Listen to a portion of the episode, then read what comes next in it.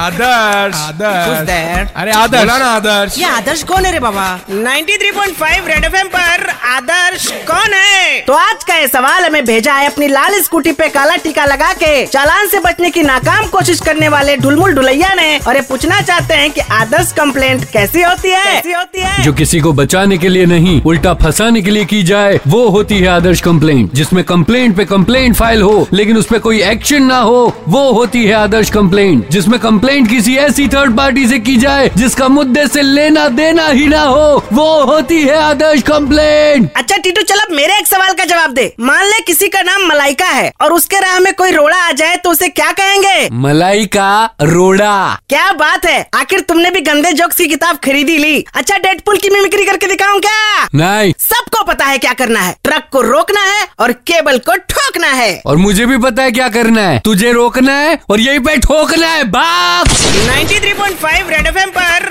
आदर्श